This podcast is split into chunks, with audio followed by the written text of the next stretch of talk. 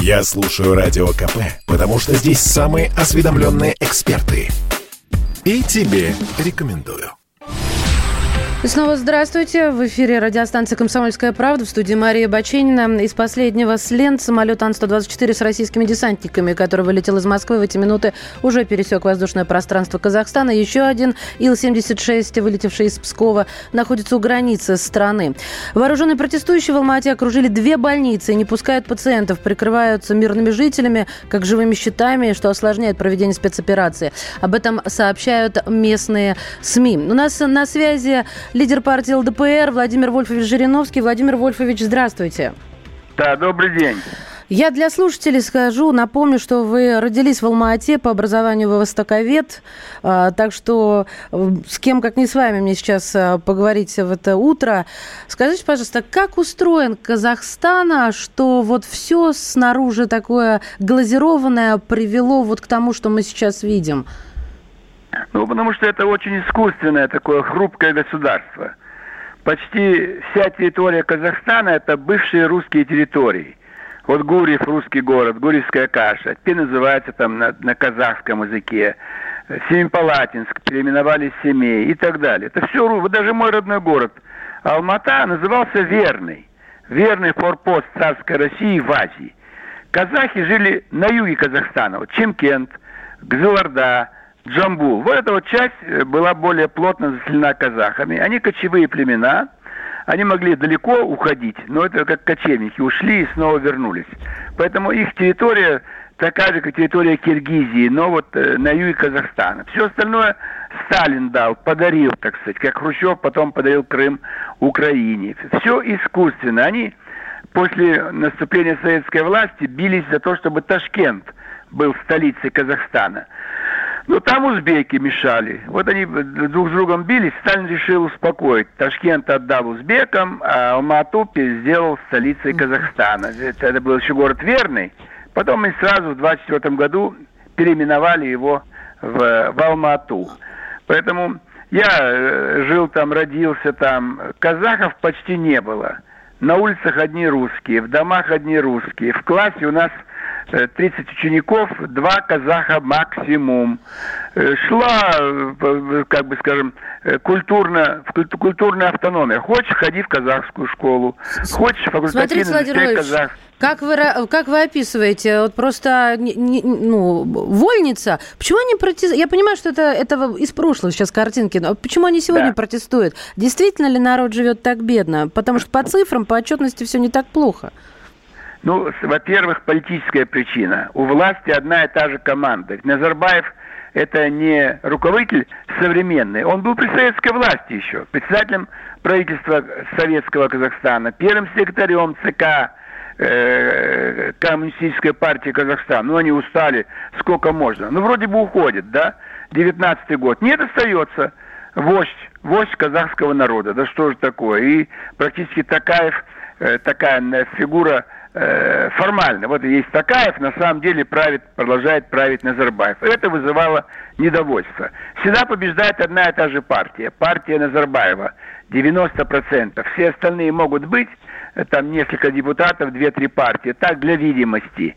Э, расслоение социальное, конечно, очень мощное.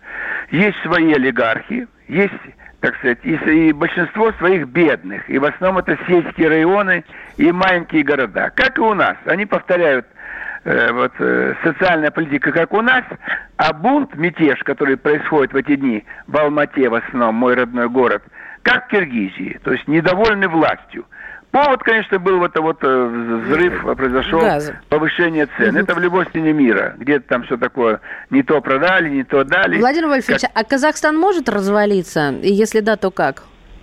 Ну, развалиться можно лишь только по двум частям. Юг – это казахи, север – это возврат в Россию.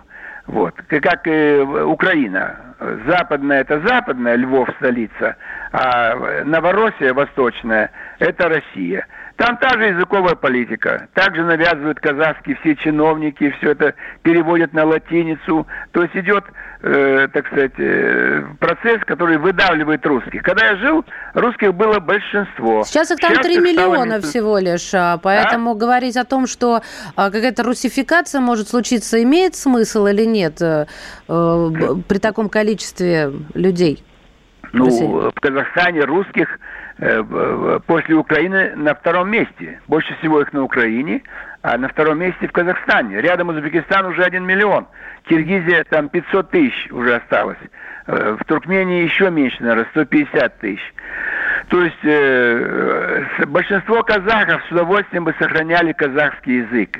Они с детства знали казахский язык. Это вот национализация навязанная. Посмотрите сейчас вот события в Казахстане – Казахи же говорят по-русски. Да. О, давай, молодцы, давай. И матерятся по-русски.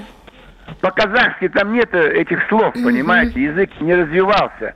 Поэтому им навязывают силы, а тем более перевод на латиницу. То, что в Алмате произошло, это связано еще исторически. Они недовольны, что столицу перенесли в э, Нур-Султан а до этого назывался Астана, а до этого Акмолинск. То есть постоянно меняют название. Русский город Акмолинск становится Акмала, потом Астана, теперь ну Султан. Ну что это такое? Поэтому люди недовольны. Э, общее недовольство, демократия, которая там у них, политика. Вот, э, никакой свободы прессы. Все задушено. Казаки в тюрьме сидят или молчат. Русские молчат. Ко мне одноклассники приезжали – я их спрашиваю, ну как дела у вас там в Казахстане? Они молчат, говорят, не будем говорить. Пять тысяч километров от Алматы, они боялись в Москве мне сказать, как ситуация там. В Казахстане это было в шестом году. 15 лет назад еще было. Владимир Сейчас они вообще замолчали. Да. Как вы относитесь э, к э, идее о том, что э, имеют к этому отношение Турция? Правда ли, что недовольство могут разжигать турки, которые мечтают присоединить Казахстан к Великому Турану?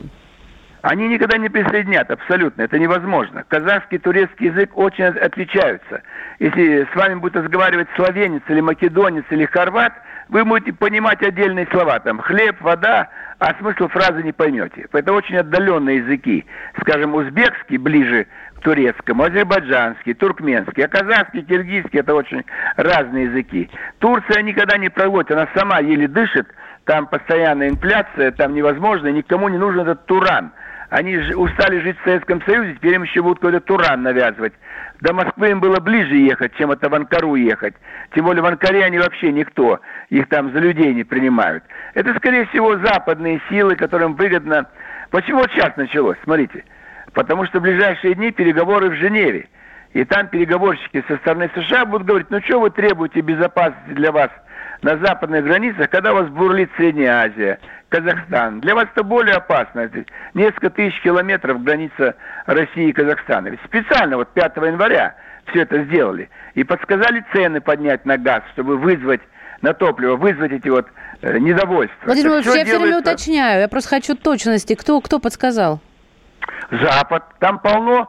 Э, я вот э, дом, где я родился, и он пока еще цел, на первом этаже Сорос разместился, его офис – то есть там Сорос сидел не сам он, а его структуры с самого начала, уже 30 лет. И все НКО международные, все там.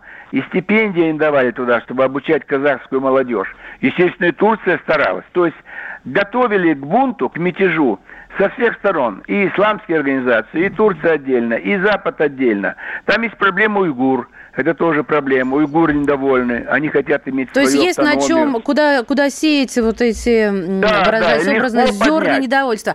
Да, а, легче про... всего взорвать Казахстан. Про легче Китай всего. хочу еще успеть у вас спросить. Да. Китай э, высказался по поводу происходящего, считает э, происходящее в Казахстане внутренним делом страны, надеется на скорейшую стабилизацию ситуации и восстановление порядка. Это практически слово в слово заявление от МИДа КНР.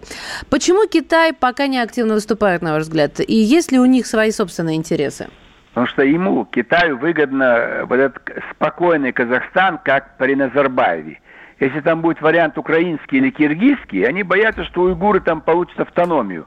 И будут оттуда, с Казахстана, помогать китайским уйгурам добиваться автономии в Китае. Поэтому э, Китай, Китай вовсе не, вы, не выгоден никакой мятеж. Ни в Киргизии, ни в, э, в Казахстане. Ибо это все будет провоцировать недовольство и в самом Китае. Ведь посмотрите, как они громят магазины. Как было в Америке во время выборов э, Дональда Трампа и вообще там эти все черные и так далее, афроамериканцы. Вы посмотрите во Франции сейчас опять на столкновение противников вакцинации. И они это все перенимают также, поджигают автомобили, сжигают все, грабят. Это чтобы насытить тех бедных, которые встали на сторону мятежников. Вот мы, вы нам помогли мятеж э, начать в Алмате, в других городах. А вот благодарность, грабьте магазины, в свои аулы увозите новую одежду, телевизоры, машины, и все, что награбите. Владимир все, Вольфович, одинаковая. на ваш взгляд, Такаев действует правильно? Распустил правительство, пообещал, ну, заморозил цены и так далее. И какие следующие шаги? Ну, главная правильная позиция Такаева – это обратиться за помощью кода КБ. Поэтому пока туда русские не придут, порядка не будет. Казахская армия никогда не воевала, ее никогда не было.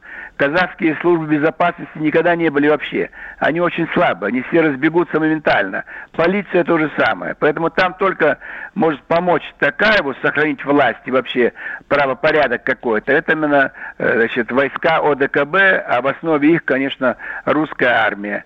Это еще раз подтверждает э, вот э, тезисы моей книги. Помните, моя книга «Последний бросок на юг». Вот на юг пошли русские десантники из Пскова. Без нас у них будет ситуация, как Киргизия, как Узбекистан, как Афганистан. То есть Западу выгодна афганизация всей Средней Азии и Казахстана. Бунты, чтобы там появился свой талиб.